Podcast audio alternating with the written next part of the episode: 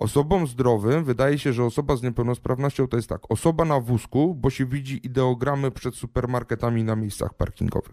Osoba niepełnosprawna to jest osoba z laską, migająca, bądź ewentualnie, jeżeli ktoś ogląda Klan, to ma poczucie, że może Maciuś z Klanu może być osobą z niepełnosprawnością. Natomiast spektrum bycia osobą z niepełnosprawnością jest olbrzymie. Jak odnaleźć się w finansach? Jak sprawić, by pieniądze służyły realizacji naszych celów życiowych? Na te oraz inne pytania odpowiadają goście podcastu Po ludzku o pieniądzach, którego partnerem jest Generali Investments TFI SA i który mam zaszczyt prowadzić. Nazywam się Radosław Budnicki, na co dzień prowadzę podcast Lepiej Teraz i nie jestem internetowym guru zarabiania. Rozmawiam tylko po ludzku o pieniądzach z ekspertami, którzy zrozumiałym językiem tłumaczą zawiłości finansów i to, jak sprawić, by pieniądze nam służyły, a nie nami rządziły. Serdecznie zapraszam.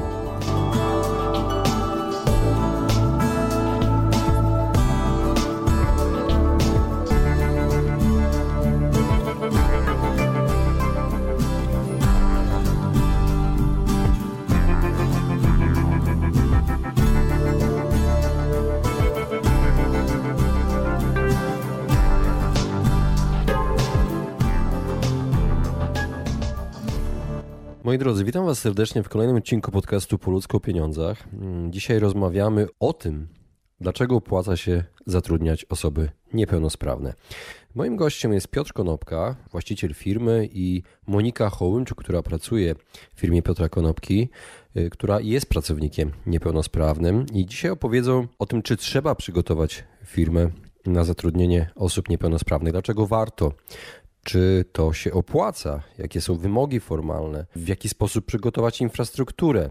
Co takiego zmienić w kulturze firmowej albo co sprzyja właśnie, a co jest przeszkodą w harmonijnej współpracy osób zdrowych z osobami niepełnosprawnymi? Rozmawiamy też o największych barierach właśnie w rekrutacji osób niepełnosprawnych i muszę Wam powiedzieć, że sam dowiedziałem się dużo nowych rzeczy i mam nadzieję, że ten wywiad przyda się wielu osobom, które zastanawiają się, osobom niepełnosprawnym też, które boją się wyjść na rynek pracy, i wydaje mi się, że uzyskają w tym podcaście wiele cennych rad, jak również pracownicy pracujący z takimi osobami niepełnosprawnymi. Szczególnie polecam ten odcinek przedsiębiorcom, osobom, które zatrudniają pracowników. Wydaje mi się, że słuchając rad Piotra i Moniki, być może podejmiecie decyzję o zatrudnieniu osób niepełnosprawnych. Także serdecznie Wam dziękuję i zapraszam do wysłuchania mojej rozmowy.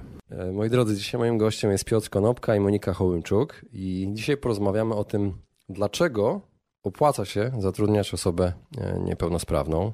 I pierwsza rzecz, może zaczniemy od Piotra, tutaj nietypowo od Piotra zaprosiłem jako pracodawcę, żebyś przedstawił się, opowiedział, czym się zajmujesz na co dzień. To, czym się zajmuję, to buduję biznes dla firmy doradczej TenStep. Jest to firma, która jest firmą konsultingową i równocześnie szkoli duże i mniejsze firmy z zakresu zarządzania projektami, a moim i Moniki zadaniem jest zbudowanie biznesu skierowanego do klientów i firm z sektora prywatnego, bo do dzisiaj TenStep jest raczej rozpoznawalny w sektorze państwowym. To, czym się zajmujemy od strony zatrudniania osób z niepełnosprawnością, to cały zespół, który wspiera nas w budowaniu biznesu, stanowią osoby z niepełnosprawnością. Mówimy tutaj zarówno o części administracyjnej, czyli office managerowie, jak i na przykład copywriterzy czy osoby tworzące grafiki. Mamy równocześnie kilka projektów związanych z programowaniem czy generalnie obecnością w internecie. Ty, Monika, czym się zajmujesz? Ja pracowałam bardzo długo dla Piotra i tworzyłam projekty IT, tworzyłam projekty kadrowe, robiliśmy wszystko pod procesy zdalne w spółkach, tak żeby pracownik, który do nas przychodzi z niepełnosprawnością, mógł zarówno pracować w biurze, ale ten, który pracuje w domu, pracował mniej więcej na tych samych zasadach, tak, i miał te same, czyli żebyśmy mogli wziąć na przykład osobę na wózku z wysokimi kompetencjami, natomiast żeby nam to absolutnie nie robiło różnicy w procesie pracy. I tym się zajmowałam przez wiele, wiele lat. A teraz buduję razem z Piotrem nową nogę sprzedażową w TenStepie. Ale ty jesteś osobą niepełnosprawną, tak? Tak, ja jestem osobą niepełnosprawną od lat 18, czyli już dojrzała niepełnosprawność. To tak się nazywa, dojrzała niepełnosprawność. Znaczy ja tak sobie mówię, no wiesz, to tak żartobliwie, jakby niepełnosprawność albo chorobę musisz sobie oswoić, tak, żeby z nią jakoś funkcjonować. I jakby my w swoim środowisku, wiesz, to jest tak jakby, to jest dodatek. To tak jak ktoś ma blond włosy, to ja mam niepełnosprawność. I tak to trochę traktuję, bo to, co dla mnie jest najważniejsze... Coś, co cię wyróżnia? Nie, to jest, nie, to chodzi o to, że jakby ty z tym żyjesz, natomiast to cię nie definiuje w życiu, tak? To jest czymś, co jest jakimś dodatkiem albo balastem, tak? Natomiast z tym musisz na co dzień funkcjonować i tego nie wyłączysz. Ale lepiej to traktować jako dodatek, czyli ja mam tą niepełnosprawność, ale nie jestem niepełnosprawna, tylko ją mam. I to jest jakby ta różnica taka w formułowaniu, wiesz, nawet tego jak się o kimś mówi, tak? Rozumiem. Ale to jakby potem przekłada się na to, jak ty o sobie też myślisz. Mówię tak, człowiek nie jest swoją pracą też. Często tak się mówi, bo niektórzy mówią... A to nie, pracoholizm to nas wyróżnia, to nie, co nie. Nie, bo często ludzie określają się przez pryzmat właśnie stanowiska, które zajmują, albo mój mąż z zawodu jest dyrektorem, pamiętacie film, poszukiwana. No to mniej więcej to tak samo by było, wiesz, z zawodu jestem niepełnosprawna, no nie, mam niepełnosprawność. To jakby... Po prostu masz niepełnosprawność, tak. Ale powiem ci szczerze, nie widać u ciebie, ja nie, tak siedzę i staram się domyślić, co ty masz bardziej, a albo co masz mniej, że tak powiem. To znaczy, wiesz co, to jest moja niepełnosprawność, tak jak dzisiaj wygląda, to jest ciężka praca moja i moich rodziców, bo tak naprawdę proces zdrowienia, czy proces w ogóle wracania do pracy, to jest ciężka praca twoich ludzi naokoło, twojego wsparcia. Jeśli od razu się nie wydarzyło, że Oczywiście, że nie. Musiałaś się jakoś walczyć. Miałam, wiesz, po kolei jak zachorowałam, to najpierw był wózek, potem był jakiś tam chodzik, coś tam. Wiesz, to był proces jakiegoś tam bardzo trudnej i ciężkiej rehabilitacji, żeby dojść do takiego poziomu jak dzisiaj.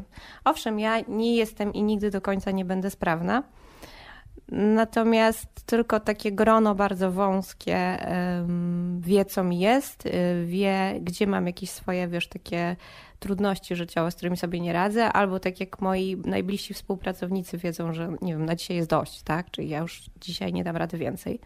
Natomiast ja się staram, żeby ta moja niepełnosprawność nie szła frontem, czyli jak pracujemy, to najpierw pracujemy, tak? I tak jak teraz z TenStepem pracujemy, oni nie do końca wiedzą, co mi jest. I w sumie nie muszą wiedzieć, tak? Bo to nie przeszkadza mi absolutnie w pracy. To jest potrzebna informacja tylko do działu kadr chyba.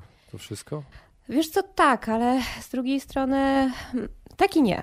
Dlatego, że są rzeczy, które mi przeszkadzają w funkcjonowaniu, tak? I o których ja powinnam powiedzieć, żeby mi się lepiej żyło i żeby ludziom wokół mnie się lepiej żyło, tak? Natomiast ja mimo wszystko uważam, że osoby z niepełnosprawnością to nie są jakieś mimozy i one też powinny się komunikować, czyli powiedzieć: stary, słuchaj, to krzesło w tym miejscu mi przeszkadza, tak? Zabierz je. Albo nie wiem, ten ekspres do kawy jest za wysoko, ja sobie nie poradzę. Tylko wiesz, to jest tak, jak się wchodzi w środowisko osób sprawnych, to czasem jest takie zderzenie, że osoby z niepełnosprawnością, które wcześniej nie funkcjonowały na takim otwartym rynku pracy, one czegoś oczekują. Albo się wstydzą też powiedzieć, czego by potrzebowały. A to naprawdę czasem są takie, wiesz, drobne rzeczy, tak? My mieliśmy pracowników z różnymi niepełnosprawnościami. Ja mam akurat ruchową, ale mieliśmy pracowników z epilepsją albo z jakimiś chorobami neurologicznymi. Każdy z nich potrzebuje zupełnie innego typu funkcjonowania w biurze. Jako osoba, ja jestem zdrowy, przynajmniej nie jestem orzeczony, chociaż większość ludzi mówi, że jak się wszystkich przebada, to coś się zawsze znajdzie. Dostrzegam to, że regulaminy pracy, czy w ogóle miejsca pracy są definiowane przez osoby zdrowe, które nie mają pojęcia, co to znaczy pracować z osobą z niepełnosprawnością. Byłem na spotkaniu dawno temu w jednej firmie, która miała w regulaminie pracy przystosowane stanowiska pracy do potrzeb osób z niepełnosprawnością i tymi dostosowaniami było konieczność posiadania dużego monitora i wygodnego fotela, no bo oczywiście wszyscy niepełnosprawni gorzej widzą i mają krzywy kręgosłup. I zatrudnili głuchego człowieka do finansów, który dostał wygodniejszy fotel i większy monitor, bo tak przysługiwało. Natomiast to jest nie do końca tak, jak to jest opisywane, bo w poprzedniej firmie, zarządzając kilkuset osobami z niepełnosprawnością, miałem kontakt z jedną z osób w biurze, która w momencie, gdy zaczynałem nadawać zbyt wysokie tempo pracy, gdy pojawiło się trochę nerwów, to ta osoba przestawała mówić i szła na 2-3-dniowe zwolnienie, bo jej niepełnosprawność powodowała, że gdzieś nerw związany z mową się uciskał. No i coś tam się takiego działo, że przestawała mówić. Co spowodowało, że musiałem trochę się zacząć powstrzymywać przed podnoszeniem ciśnienia pracowników w biurze. No bo po co mam mieć pracownika na zwolnieniu, jak ja się denerwuję? I to są takie rzeczy, które człowiek nabywa z doświadczeniem. A większość pracodawców w Polsce kompletnie nie ma pojęcia, jak tą niepełnosprawnością zarządzać, jak to się finansowo opłaca bądź nie opłaca dla danej organizacji. A my mamy kilkuletnie doświadczenie w zarządzaniu właśnie dużymi strukturami związanymi z pracą osób z niepełnosprawnością.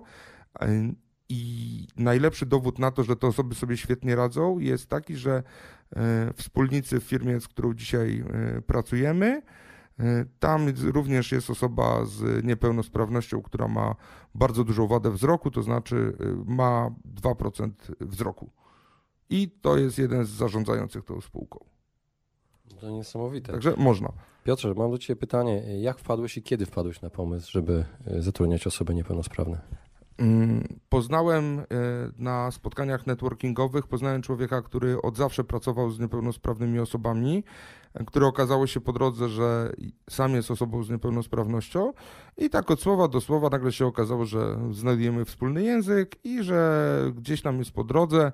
Ja wywodzę się ze środowiska korporacyjno-finansowego i praca z osobami z niepełnosprawnością wydała mi się czymś odmiennym, że nie tylko robię coś ważnego biznesowo, ale robię też coś ważnego dla ludzi. I w ten sposób gdzieś tam nawet w głowie mi się urodziło takie sformułowanie, że robimy ważne rzeczy z zadowolonymi ludźmi, ważne i dla nas, i dla firmy, jak i dla tych ludzi. No i na samym końcu te osoby też muszą być zadowolone. Może tak przejdę od razu do rzeczy, bo konkretnie, czy to się opłaca zatrudniać, czy się opłaca zatrudniać osoby niepełnosprawne? Każda firma, która zatrudnia co najmniej 25 osób, musi zatrudniać osoby z niepełnosprawnością. Jest taka ustawa o rehabilitacji zawodowej i społecznej i ta ustawa nakłada taki obowiązek. Jeżeli tego firma nie robi, płaci mandat. Mandat nie jest mały, bo dla firmy 100-osobowej taki mandat wynosił jakieś 170 000 złotych rocznie. I teraz trzeba zatrudnić 6% osób z niepełnosprawnością, czyli na 100 osób trzeba zatrudnić 6. 6%. W Polsce statystycznie jest około 12% osób z niepełnosprawnością, czyli jest z kogo wybierać. Czyli dla wszystkich starczy. Dla wszystkich starczy. Natomiast statystycznie również w firmach jest około 1% osób z niepełnosprawnością, czyli reszta płaci mandaty. Budżet PFRON-u to jest kilka miliardów złotych, który jest zasilany tymi mandatami. Pracodawcy te mandaty płacą, pracownicy nie mają pracy, a cały rynek jęczy, że nie ma komu pracować w Polsce dzisiaj i zatrudniają i poszukują ludzi z innych krajów, natomiast nikt nie rozgląda się za tymi osobami, które mogą pracować dzisiaj zdalnie, które mają niepełnosprawność, bo wszyscy mówią, a niepełnosprawny pracownik, a to są tylko problemy, bo on być może będzie pracował 7 godzin, a nie 8, bo takie są ograniczenia wynikające. A i nie można zwolnić, bo... Ale dlaczego nie można zwolnić? No właśnie, ale są takie lęki. A wiesz, ale dlatego to jest ten wywiad. Ale to wiesz, to tak samo jakby można było powiedzieć, że nie zwolnimy, niech będzie tak jadąc stereotypowo wysokiej blondynki, bo wtedy ona powie, że my ją molestowaliśmy seksualnie albo robiliśmy jakieś inne złe rzeczy i dlatego ją zwolniliśmy. Czyli jest... Pracownik niepełnosprawny jest zatrudniony na takich samych warunkach jak osoba sprawna? Tak. On ma inny wymiar, znaczy jego etat to jest 7 godzin, ale jeżeli lekarz dopuści, to może być 8 godzin. Przy wyższych stopniach niepełnosprawności ma 36 dni urlopu, a nie 26 dni, ale jeżeli już mówimy o opłacalności i zatrudnianiu, naruszaniu różnego rodzaju zasad pracy, gdzie wchodzi kodeks pracy i tak dalej. Posiadanie na etacie osoby z wysoką niepełnosprawnością, na przykład osoby niewidomej, powoduje obniżenie mandatu czasami o 10 tysięcy złotych miesięcznie. No to warto mieć zatrudnioną osobę, która taki parametr spełnia, po to, żeby obniżyć sobie wpłatę do PFRON o 10 tysięcy złotych miesięcznie, a takiej osobie nawet zapłacić i niech będzie 10 tysięcy złotych pensji, bo te 10 tysięcy do PFRON-u musisz zapłacić. To jest, nakłada na to, taki przepis na ciebie to nakłada. Natomiast jeżeli przestaniesz płacić, to te pieniądze musisz wydać na pensję. Nie da się zrobić nic inaczej. A ja mam pytanie, bo mówimy teraz o kiju, a jest jakaś marchewka? No marchewka to jest te 10 tysięcy. Musisz te pieniądze wydać. Możesz je wydać mądrzej. Dziś możesz wydawać głupio. Jest jeszcze inna marchewka, dlatego że parę lat temu PFRON, ten rzeczony fundusz, do którego się płaci karę, to już 10 lat temu, zrobił program student dla osób z niepełnosprawnością. Im wyższa niepełnosprawność, tym jakby była większe dofinansowanie do studiów. I teraz na rynku pracy jest bardzo dużo osób z niepełnosprawnością ze skończonymi fajnymi studiami. I to jest informatyka, to jest dziennikarstwo, to są studia techniczne, jest dużo psychologów, pedagogów, znaczy jest duża grupa ludzi z wysokimi kompetencjami, naprawdę z wysokimi, niektórzy nawet są na doktoratach. I teraz marchewka to, że możemy nie płacić kary, to jest jedno, ale drugie, tak jak ja pracuję z mniejszymi firmami, które tej kary po prostu nie płacą, bo nie przekraczają tego limitu wysokości zatrudnienia, to są kompetencje. To jest dobry copy po dziennikarstwie na UW, to jest dobry copy, który pracował w uwadze dla TVN-u, to jest programista PHP.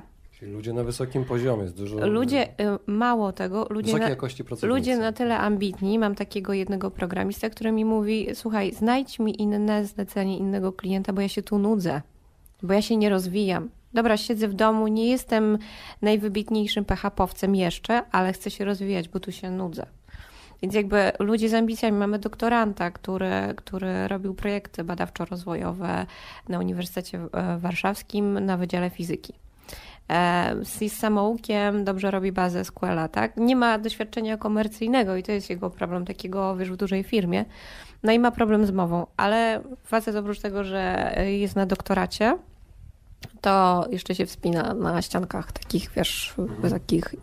Więc to są ludzie, którzy mają naprawdę wysokie kompetencje. I teraz jak ja dzwonię do klienta, mam takiego jednego klienta w agencji marketingowej i dzwonię do niej, ona mówi, o Boże, nie wypowiesz mi umowy. I ja mówię, no nie. Mówię, najwyżej ci podwyższę, tak? Natomiast chodzi o to, że są niektórzy tak przyzwyczajeni do tych swoich ludzi, z którymi pracują na co dzień z niepełnosprawnością, że kompletnie nie dostrzegają tej niepełnosprawności, tylko widzą kompetencje i korzyść dla siebie. I de facto niektórzy nawet nie wiedzą do końca, co tym osobom jest. Wiedzą, że są zdalne, że na przykład pracują na 2 tury, że na przykład copy woli pracować rano 3 godziny i powiedzmy wieczorem 4 godziny czy ileś, natomiast kompletnie tego nie widzą.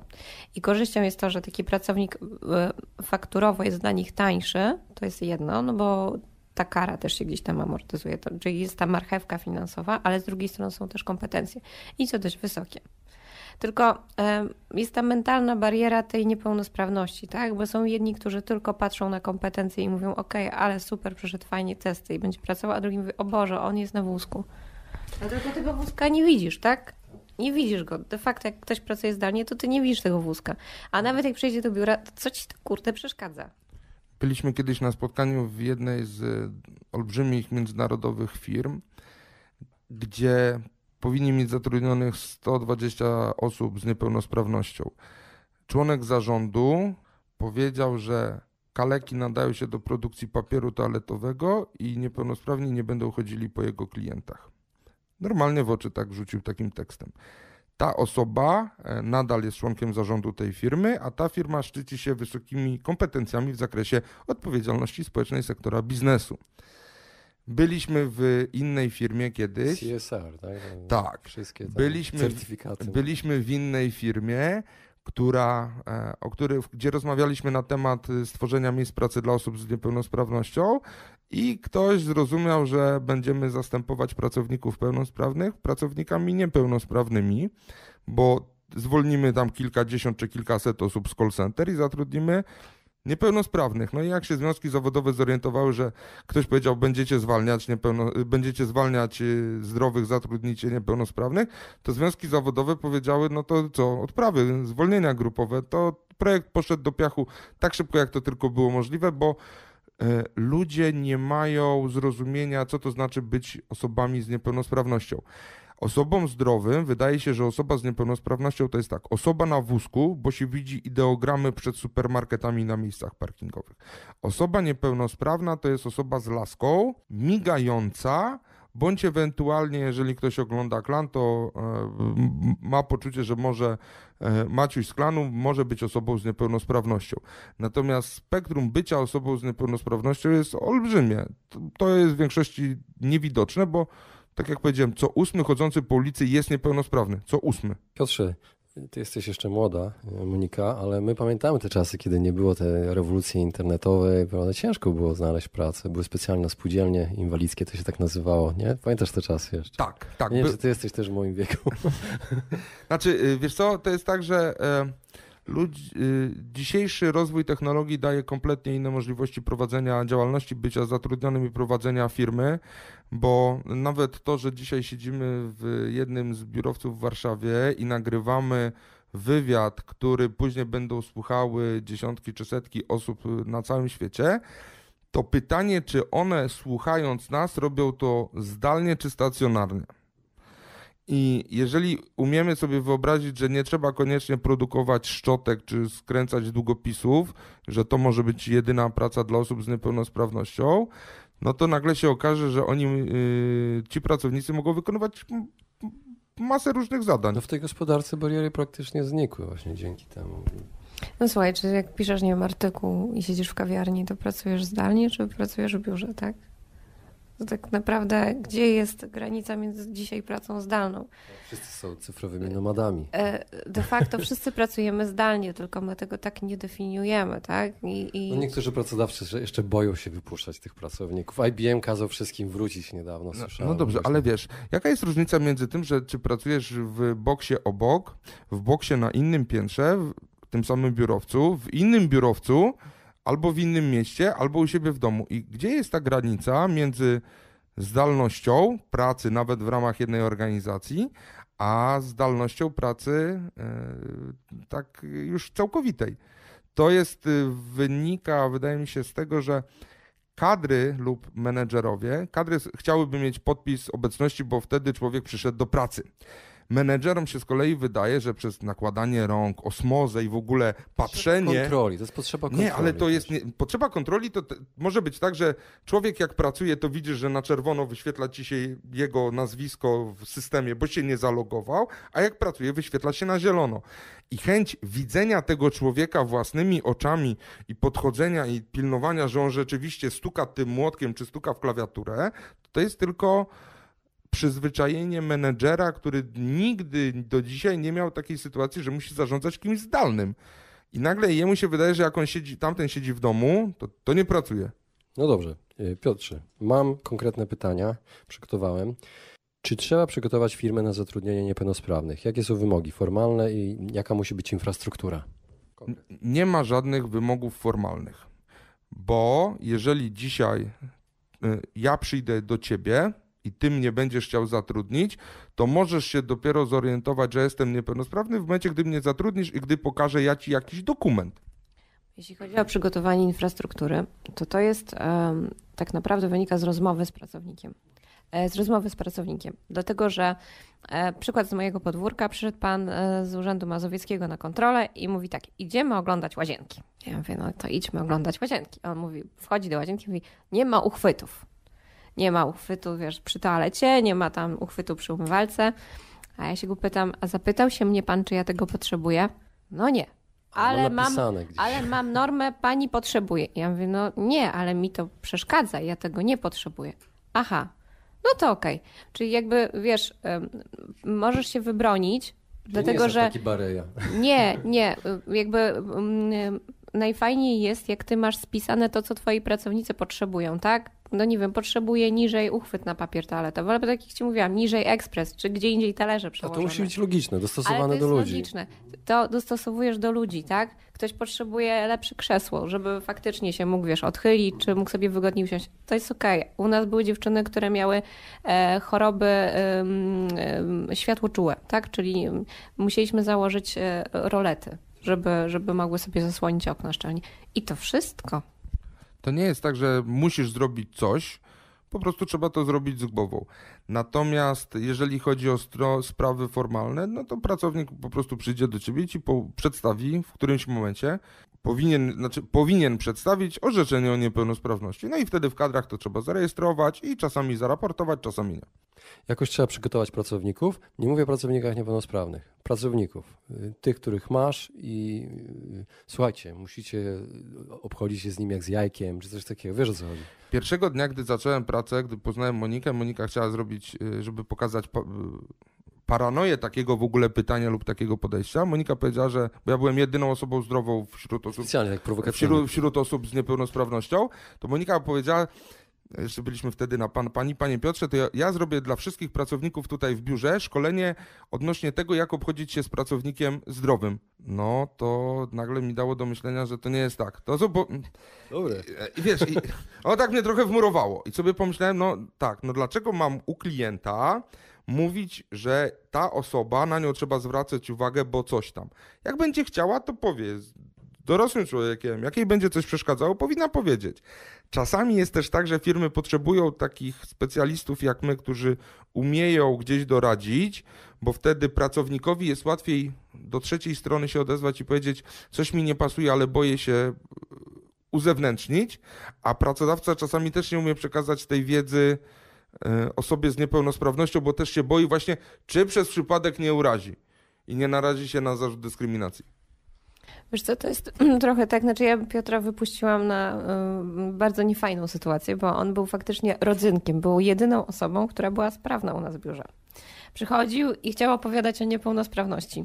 No to w ogóle wiesz, siedzi w biurze, sami niepełnosprawni i on tu nam będzie mówił, jak to my mamy o sobie opowiadać, a w ogóle to miał problem, ja wtedy chodziłam jeszcze o kuli, miał problem z tą moją kulą, tak, no bo ona się gdzieś tam walała, on nie wiedział, czy ją może dotknąć, czy nie może dotknąć, czy może ją przestawić i tak dalej, a ja sobie go testowałam trochę, na ile sobie mogę pozwolić i ile on przeżyje, bo to jest też tak, że osoby sprawne dzisiaj testują osoby z niepełnosprawnością. To wynika z wielu takich czynników, na przykład ja uważam, że telewizja robi bardzo dużo krzywdy. Dlaczego? Dlatego, że w telewizji takiej publicznej typu TVN, tam widzisz na przykład tylko reklamy pomóż, wyślij SMS-a, jesteśmy niepełnosprawni, nie pracujemy, daj nam pieniądze, tak i tak dalej, i tak dalej. I jaki ty masz obrazek? Jeśli się nie stykasz na co dzień z osobą niepełnosprawną u siebie w biurze, w pracy, w miejscach publicznych, to co ty widzisz? No trzeba im cały czas pomagać. Oni mają renty, zasiłki. No i jak on przyjdzie do mnie do pracy? No przecież wczoraj musiałem mu tam wysłać te 5 zł, tak? Tak, wydaje mi się, że pracodawcy boją się postawy takiej roszczeniowej. To jest obrazek, który ty widzisz w telewizji i potem ja przychodzę i mówię, no stary, możemy ci wszystko zrobić, tak? Kosztować to nie będzie za dużo mniej niż jakbyś teraz zatrudnił sprawnego. Będziesz miał zdalnego, wykona ci to samo albo i fajniejsze rzeczy. Natomiast wiesz, on mówi mi, no jak to? Przecież to trzeba pomagać. Pewnie trzeba asystenta do toalety albo 2 asystentów. No to jakby nie zatrudnię. No co ty? No właśnie, co takiego w kulturze firmowej sprzyja, a co jest przeszkodą w takiej harmonijnej współpracy osób niepełnosprawnych z niepełnosprawnych? Znaczy, według mnie w ogóle elastyczniejsze są struktury mniejsze i polskie jeszcze mimo wszystko niż korporacyjne. Poniżej 25 osób? Tak, często tak. No, dlatego, że mają, wiesz, mniej takie ustrukturyzowane formuły, są bardziej otwarci i elastyczni. I też patrzą na koszty, niekoniecznie na karę, a na to, że no jednak potrzebują sobie troszkę tańszego pracownika przysposobić. Są elastyczni. Jest jedna duża korporacja programistyczna w Polsce, która zatrudnia ze 2000 ludzi, czyli płaci rocznie jakieś 3 miliony z kawałkiem mandatu. Bo nie zatrudnia osób z niepełnosprawnością. I teraz tak. W Polsce nie ma prezesa, jest dyrektor zarządzający, bo to jest oddział zagranicznej spółki. W związku z tym ten dyrektor zarządzający ma trochę inną odpowiedzialność niż prezes i jest rozliczany z wyniku sprzedażowego liczonego w liczbie licencji sprzedanych w ciągu roku. A to jest globalna korporacja, to dużo się sprzedaje po prostu, bo wszyscy znają ten brand. Cała administracja jest wyoutsourcowana, pensje i opłaty i mandaty na PFRON są płacone przez zewnętrzną firmę. Od sztuki. Jest budżet zaplanowany 3,5 miliona na mandat do PFRON, no to jest zaplanowane 3,5 miliona. W budżecie. I nikt nie ma w ogóle w tej firmie, nie ma z kim porozmawiać odnośnie tego, że my wam zaoszczędzimy 3,5 miliona i możecie to wydać mądrzej, na przykład na zwiększenie sprzedaży albo na wprowadzenie programu związanego z rozwojem biznesu. W jakimkolwiek ujęciu. I się nagle okazuje, że 3,5 miliona idzie w piach z punktu widzenia firmy, bo nikomu na tym kompletnie nie zależy. Natomiast jak pójdziesz do mniejszej firmy, a ostatnio byliśmy w takiej firmie motoryzacyjnej pod Kielcami, zatrudnionych jest 150 osób i właścicielka jest świadoma tego, że musi mieć zatrudnione 6% osób z niepełnosprawnością, bo inaczej będzie płaciła 400 000 rocznie mandatu, a 400 000 w kieszeni u właściciela, i to już jest z punktu widzenia właściciela, no to już są całkiem fajne pieniądze i można albo za te 400 000 zatrudnić pracowników, którzy wygenerują dodatkową wartość, albo można te pieniądze oddać do budżetu pod tytułem PFRON, gdzie się nad tymi pieniędzmi traci kontrolę. Także mniejsze polskie firmy, gdzie zarząd jest po stronie właściciela i gdzie ta świadomość PNL-u czy kosztów jest po stronie właściciela, to są bardziej chętne do tego, żeby wdrażać takie rozwiązania. Jesteśmy jeszcze w takiej firmie, dużym banku, który też chciał od nas kupić produkt, to znaczy chce od nas kupić produkt i pytamy się, bo jest ileś modeli zatrudnienia, czyli ludzie zatrudnieni u nas pracujący na rzecz, czyli świadczący tylko usługę, albo ludzie zatrudnieni bezpośrednio w banku. No i bank płaci bardzo dużą karę. No i się pytamy, ten model jest dla was bardziej opłacalny, pracownicy nie tracą, jeszcze się czują bardziej związani z organizacją, chcecie? Nie możemy, bo my mamy plany finansowe, mamy plany zatrudnieniowe, no i ta kara jest faktycznie wliczona w te plany zatrudnieniowe i plany finansowe i nie, to jeśli już, to tylko kupimy usługę, czyli de facto zapłacą nam kolejne pieniądze za usługę, a sobie jakby tego mandatu w ogóle nie ruszą go, tak? Bo on jest ujęty w budżecie. Bo może nie wiedzą. On jest w innym PNL-u. Nie rozmawiamy, bo wtedy możemy rozmawiać na przykład z paniami w kadrach albo z dyrektorami sprzedaży, a okazuje się, że budżet, ten mandat znajduje się w budżecie podatków. I dział podatków mówi, ale przecież ja to tylko płacę. Po co mi jest potrzebne 120 osób z niepełnosprawnością? Przecież nie do liczenia podatków. I w dużej korporacji, zwłaszcza gdzie budżety są zatwierdzane na przykład w Londynie czy we Frankfurcie, to się nagle okazuje, że tamte kraje czy właściciele znajdujący się za granicą w ogóle nie wiedzą, jak to wygląda w Polsce w praktyce i mówią, nie optymalizujemy podatków, nie oszczędzamy na takich rzeczach, każą płacić, to płacą. To jest też tak, że dużo osób związanych z księgowością bądź z kadrami, a tam najczęściej się PFRON znajduje, to nie są działy biznesowe, tylko są to działy obsługowe i one też mówią tak, że to jest po prostu składka na PFRON. No ale to nie jest składka, bo jeżeli będę jeździł 140 km na godzinę w tunelu na Wisłostradzie i będę codziennie dostawał blankiet na 500 zł, to znaczy, że co, płacę składkę na policję? Nie, płacę mandat. To tak samo mam w ustawie napisane, masz zatrudniać 6%, jak nie, to płacisz. No to nie jest składka na PFRON, to jest mandat. Piotrze, my mówimy o tych barierach po stronie pracodawców. Są bariery po stronie kandydatów też? Tak, są. Ludzie z niepełnosprawnością czasem boją się pójść do pracy w firmie, gdzie są same osoby bezprawne. Ludzie z niepełnosprawnością czasem, jeśli na przykład są prosto po studiach, w ogóle się boją przyjść do pracy, bo mówią, no ja mało umiem, tak? My żeśmy przyjmowali na przykład na program stażowy programistów. Niskie poczucie własnej wartości. Mają bardzo niskie poczucie własnej wartości i teraz mam graficzkę, bardzo fajną dziewczynę, którą też przyjęliśmy prosto tak naprawdę po szkole i ona na początku mówiła, o Boże, ja nie dam rady, pani mnie zwolni. Pani mi zwolni po miesiącu. Ja mówię, no ale ja przyjmuję do wiadomości, że ty jeszcze dużo nie masz doświadczenia, tak? Czyli będziemy pracować w zupełnie inny sposób, bo będziesz ty się uczyła, ja ci muszę poświęcić więcej czasu. Dostała grupę, tak? Czyli ludzi, z którymi pracowała w grupie. Bała się do nich odezwać na początku. Czyli miała mega dużo barier, takich wynikających z tego, że siedzi w domu. Natomiast ile u nas jest? Z pół roku jest u nas najbardziej wygadana, najbardziej wyszczekana w tej chwili, więc... Czyli nie brakuje ludziom talentu, tylko brakuje... Ukręciłam sobie batę na głowę teraz w tej chwili i tak, ale jest bardzo wartościowa i jeśli coś dajemy, to też jej zależy, tak, bo z nami pracujemy i pomogliśmy trochę wyjść do ludzi i jej bardzo zależy, tak, żeby zostać, żeby być, żeby się rozwijać.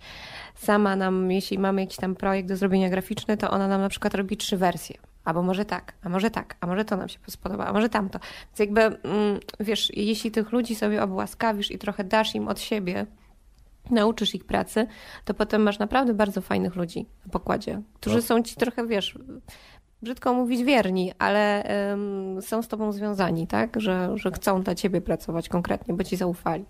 Więc to też jest taka stałość. Oni nie uciekają, chociaż mam takich, którzy znają swoją wartość. No i... czasem odchodzą. No to jest zrozumiałe. Tak samo jak osoby pełnosprawne. To świadczy o tym, że one w pewien sposób już nie dostrzegają swojej niepełnosprawności jako bariery. Nie, tylko kompetencje. Mam teraz takiego w rekrutacji pana dziennikarza. Właśnie do copywritingu. Go tam sobie zatrudniamy. No i on mnie pyta, jakie będą challenge rozwojowe dla niego, bo on był dziennikarzem wojennym, gdzie coś tam mu się stało po drodze. No i on teraz, owszem, on pracuje w domu, pracuje zdalnie, ale on chce, żeby ta praca to była dla niego challenge'em. On nie chce pracy, która będzie nudna i odtwórcza. On chce coś, co mu zapewni taką intelektualną... Dziennikarzem wojennym? Tak. Korespondentem. Tak, korespondentem, przepraszam, wojennym. Korespondentem. To jest niesamowite, to taki człowiek będzie musiał przychodzić do pracy po gzymsie, żeby tylko mieć czuć takie Pracuję zdalnie, coś tam się z oczami stało, ale tak, ale jakby oczekuje ode mnie... adrenaliny. Oczekuje ode mnie takich zadań, tak... trudniejszych, tak? Ale to jest człowiek perełka. Jakby, no nie pójdzie już do zwykłej pracy z jakiejś przyczyny, nie chce, ale to jest człowiek, którego ja gdzieś tam sobie jako asa w rękawie mogę trzymać. Wspominaliśmy o tym, że jedna z osób zarządzających firmą, gdzie dzisiaj budujemy biznes, czyli TenStep, jest osobą z niepełnosprawnością, czyli ma dużą wadę wzroku. To pierwszy raz, jak po długiej przerwie zobaczyłem znowu Marcina, bo z Marcinem znamy się 21 lat, to się zorientowałem, że on pomimo tego, że ma słaby wzrok, to ładniej pisze po flipcharcie niż ja. Jeżeli mówi o tym, że pracuje dla dużych spółek państwowych, to są tam ludzie, którzy mówią, że chcą tylko i wyłącznie pracować z Marcinem z powodu jego kompetencji, a tak jakby to, że ma trochę grubsze okulary, w ogóle kompletnie nie ma żadnego znaczenia. Mieliśmy doświadczenie z call centrami zdalnymi, gdzie zarządzający team liderowie w tych call centrach mówili, że oni nie widzą przeszkód w dzwonieniu, byli osobami niewidzącymi. Znamy przykłady firm, które prowadzą usługi księgowe lub kadrowe, gdzie pracują osoby głuche. I oczywiście możesz próbować się dodzwonić, ale słabo ci to wyjdzie, natomiast teczki kadrowe robią całkiem nieźle. Po prostu trzeba też umieć znaleźć jakiś taki segment, gdzie nagle się okaże, że ta niepełnosprawność kompletnie nie przeszkadza, bo ja dzisiaj na przykład mam wadę 3,5, jestem krótkowidzem, mam 3,5 wadę wzroku. To teraz pytanie, w którym momencie powinienem się, jeżeli okulary noszę od zawsze, to w którym momencie przy minus ile powinienem powiedzieć, że jestem osobą z niepełnosprawnością? Ja nie mam pojęcia, gdzie może być ta granica. Czy wtedy, gdy będę miał minus 10, czy gdy będę miał minus 15, minus 20, czy cokolwiek innego. Także z tymi osobami trzeba pracować jak z osobami zdrowymi, dostrzegać to, że umieją robić fajne rzeczy, a ta niepełnosprawność przestanie mieć jakiekolwiek znaczenie. Mhm. Okej, a jaką radę dalibyście właśnie młodym niepełnosprawnym wchodzącym na rynek pracy? Ciśnij. Wiesz co, mój ojciec do dzisiaj sprawdza mi czucie w nodze, to jest ciekawe. Ale mój ojciec mi, jak zachorowałam, no to wiadomo, że masz ten okres taki, że wiesz, wpadasz w jakiś dół i po prostu masz mega depresję, no bo ja zachorowałam jak miałam lat 15, czyli nie chodziłam do liceum, liceum przychodziło do mnie do domu.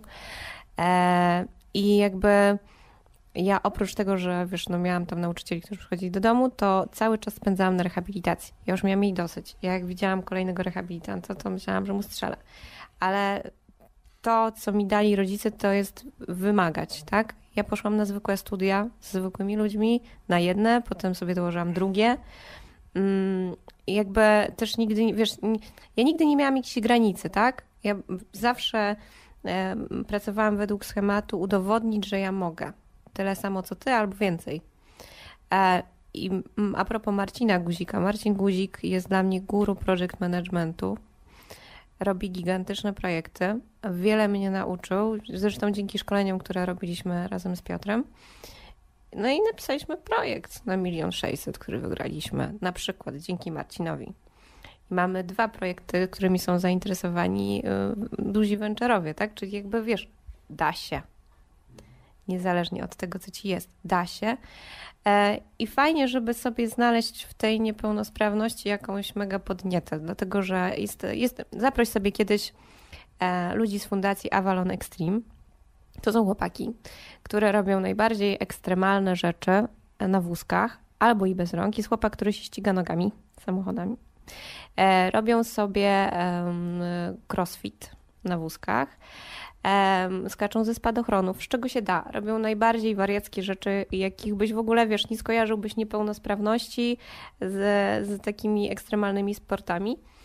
I fajnie jest znaleźć sobie coś takiego dodatkowo dla siebie. Ja lubię samochody, szybkie samochody.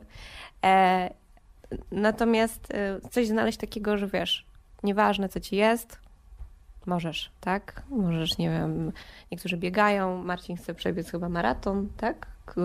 Ten nowojorski.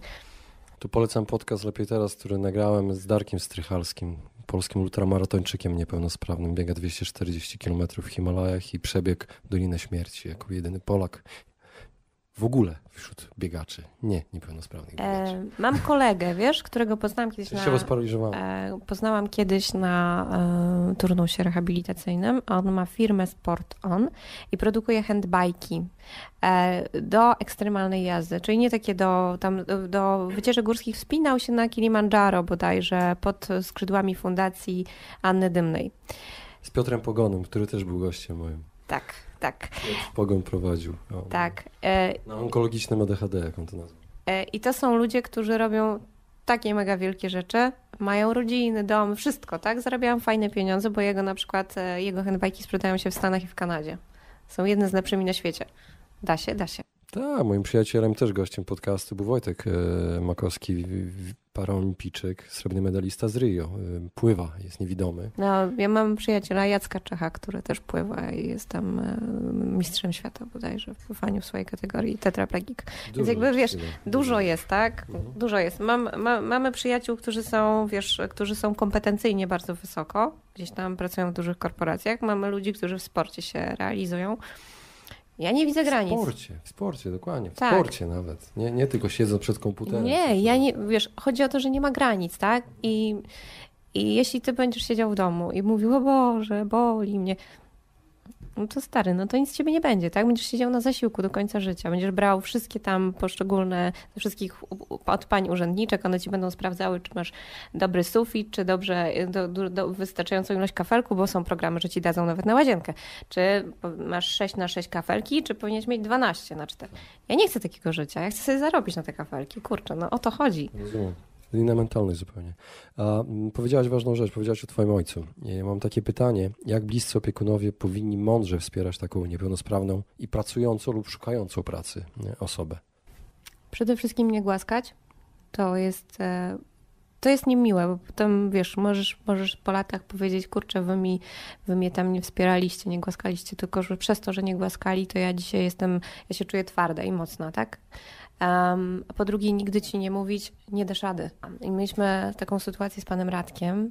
Chcieliśmy pomóc razem z Runawaysami, znaczy mordorem na Domaniewskiej, kojarzysz? Rafał Feder, oczywiście. Tak, chcieliśmy pomóc, bo staje sobie pan Radek, który rozdaje ulotki na mordorze. Widziałem zdjęcie na fanpage'u Rafała. No i zaproponowaliśmy mu staż i pracę, tak? Bo pan Radek szukał pracy na zimę. To wy byliście. Tak, to my byliśmy. Zaproponowaliśmy mu pracę na zimę, ale ponieważ pan Radek nie potrafi nawet obsługiwać komputera, więc wiesz, gdzieś tam rozjechało mu się ze szkołą, nawet nie zrobił tych podstawowych kompetencji, no ale pan przyszedł na spotkanie, postawiłam swojego pracownika, mówi, słuchaj, będziesz się uczył 3 miesiące, tak? Musisz się nauczyć podstaw, żebyś nam chociaż mógł przychodzić, nie wiem, rejestrować pocztę, robić takie proste rzeczy, ale żebyś miał tą pracę na zimę, będziesz się uczył. No on na początku powiedział OK, a potem zadzwoniła do nas siostra. Zadzwoniła do nas i pani obecna pracodawczyni, że my na pewno jesteśmy oszustami, no bo jak to damy mu pracę? Przecież on ma ulotki, on rozdaje ulotki, a my mamy jakąś pracę przez komputer i mu będziemy płacić. A on ma zasiłek, to może straci ten zasiłek, a może coś tam. Po prostu... Zrobili z nas oszustów, zrobili z nas jakichś takich kłamców, że jego 1 000 000 razy oszukali. Ja mówię, przecież ja mu chcę płacić pensję. Tak? Tylko że warunek jest taki, dostaje okres próbny, ma 3 miesiące na to, żeby się nauczyć pracy z nami w biurze, no bo musi umieć coś, musi pracować. No i nie zdecydował się. Nie zdecydował się. Tam zrobili mu zbiórkę na pomagamy czy coś i na tym się skończyło. I ja stwierdziłam, że ja nie będę brała więcej udziału w takich akcjach, bo wiesz...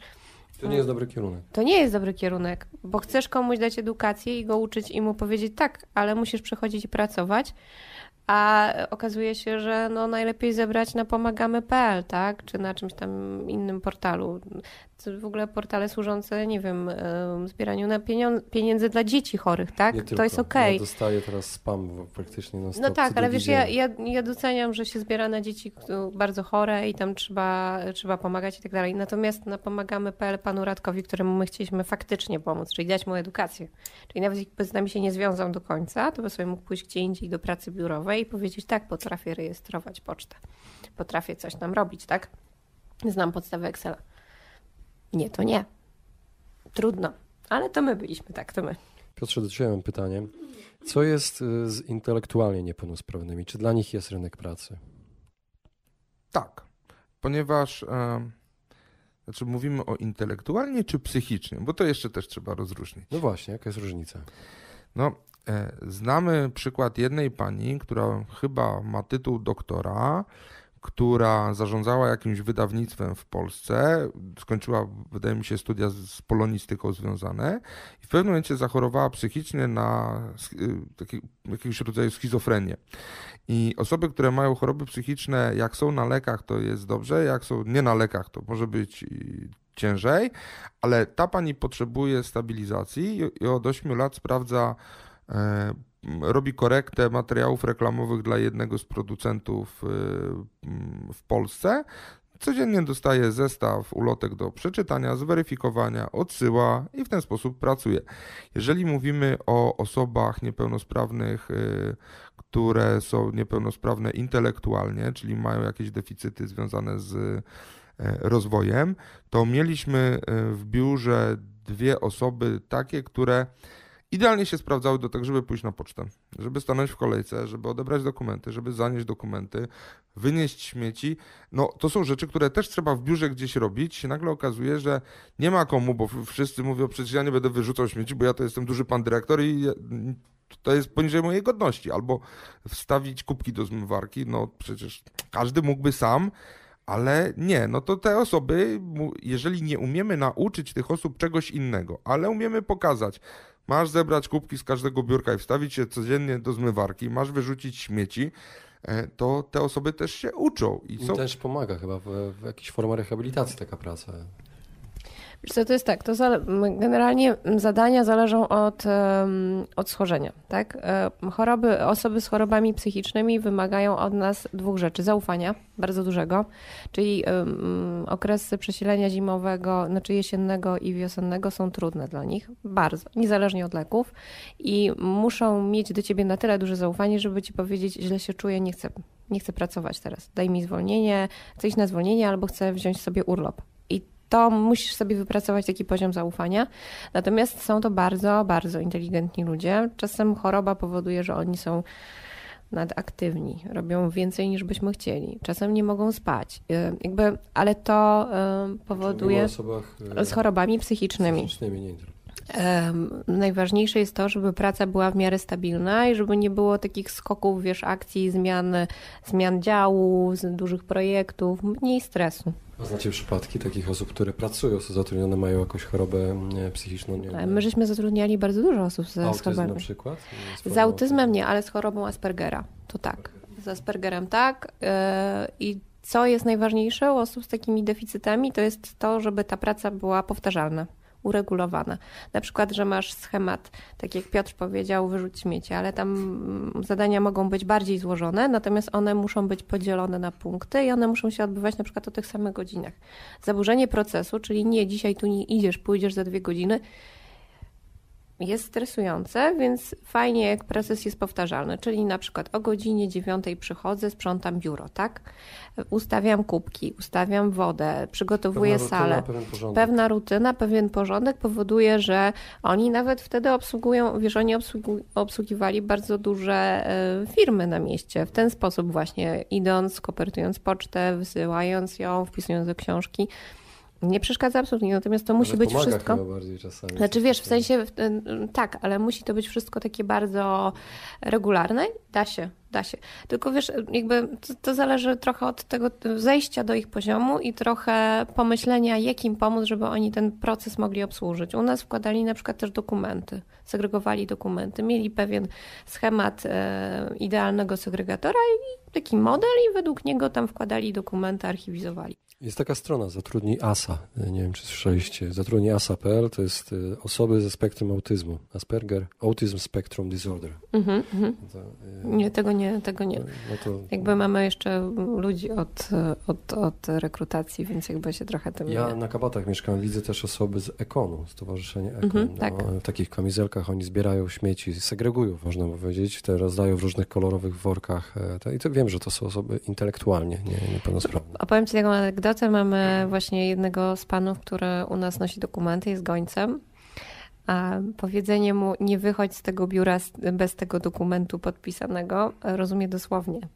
Czyli nie popuści pani na recepcji, póki mu pani nie odda dokumentu, będzie stał i zapyta się, już zamykają biuro, to mam jeszcze stać. Więc jakby wiesz, trzeba też pamiętać o tym, że pewne polecenia rozumieją bardzo słabo, ale są dzięki temu skuteczni, bo przeważnie już dla świętego spokoju tam pani przyjdzie, podpisze mu dokument, odda, dziękuję. Więc jakby wiesz, są skuteczni, jeśli chodzi o windykację dokumentów, nie ma problemu.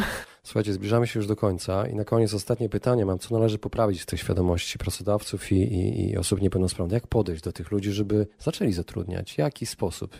Znacie jakieś pomysły?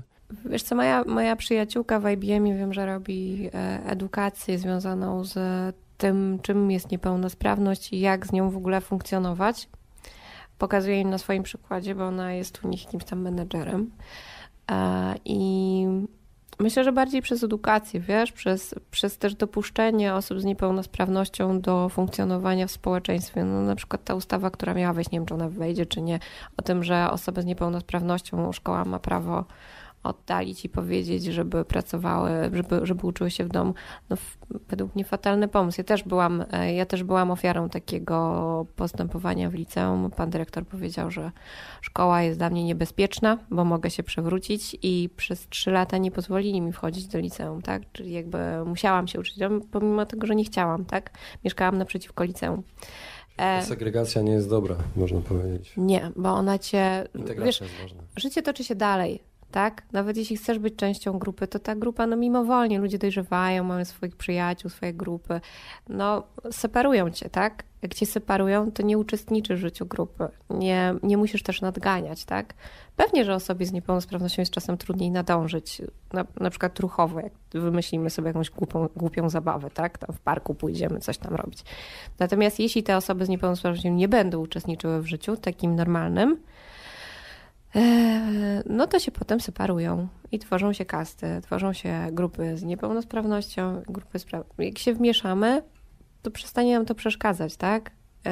Też mówienie o tym, jeżdżę na wózku, chodzę o kulach, co się z tym wiąże, to nie jest jakaś, nie wiem, to nie jest temat tabu, tak? W Polsce się o wielu rzeczach nie rozmawia. Nie rozmawia się o seksie, nie rozmawia się o homoseksualizmie i nie rozmawia się o niepełnosprawnych.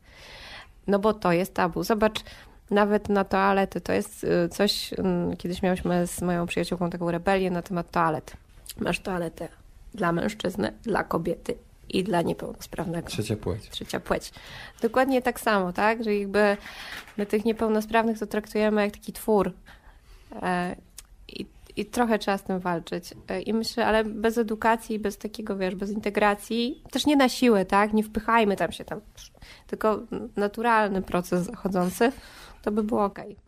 Jeżeli mówimy z kolei o firmach, to taka praca u podstaw, bo może być tak, że przez ostatnie 5 lat z jedną firmą widuje się co roku. Co roku firma mówi, że my zaczynamy duży projekt, na końcu się okazuje, że z tego projektu nic nie wyszło, spotykamy się za rok i znowu coś tam się zaczyna dziać.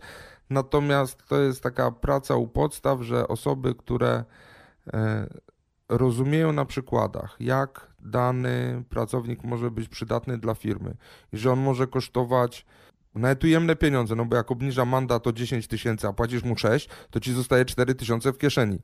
To te osoby w którymś momencie powiedzą, no tak, rzeczywiście ja potrzebuję 10 pracowników, to dostanę 10 pracowników, którzy wytworzą dla mnie coś fajnego w firmie i na tym zarobię, a jeszcze na dodatek wydam o ileś tysięcy mniej do PFRON-u i spełnię obowiązek, który wynika z ustawy.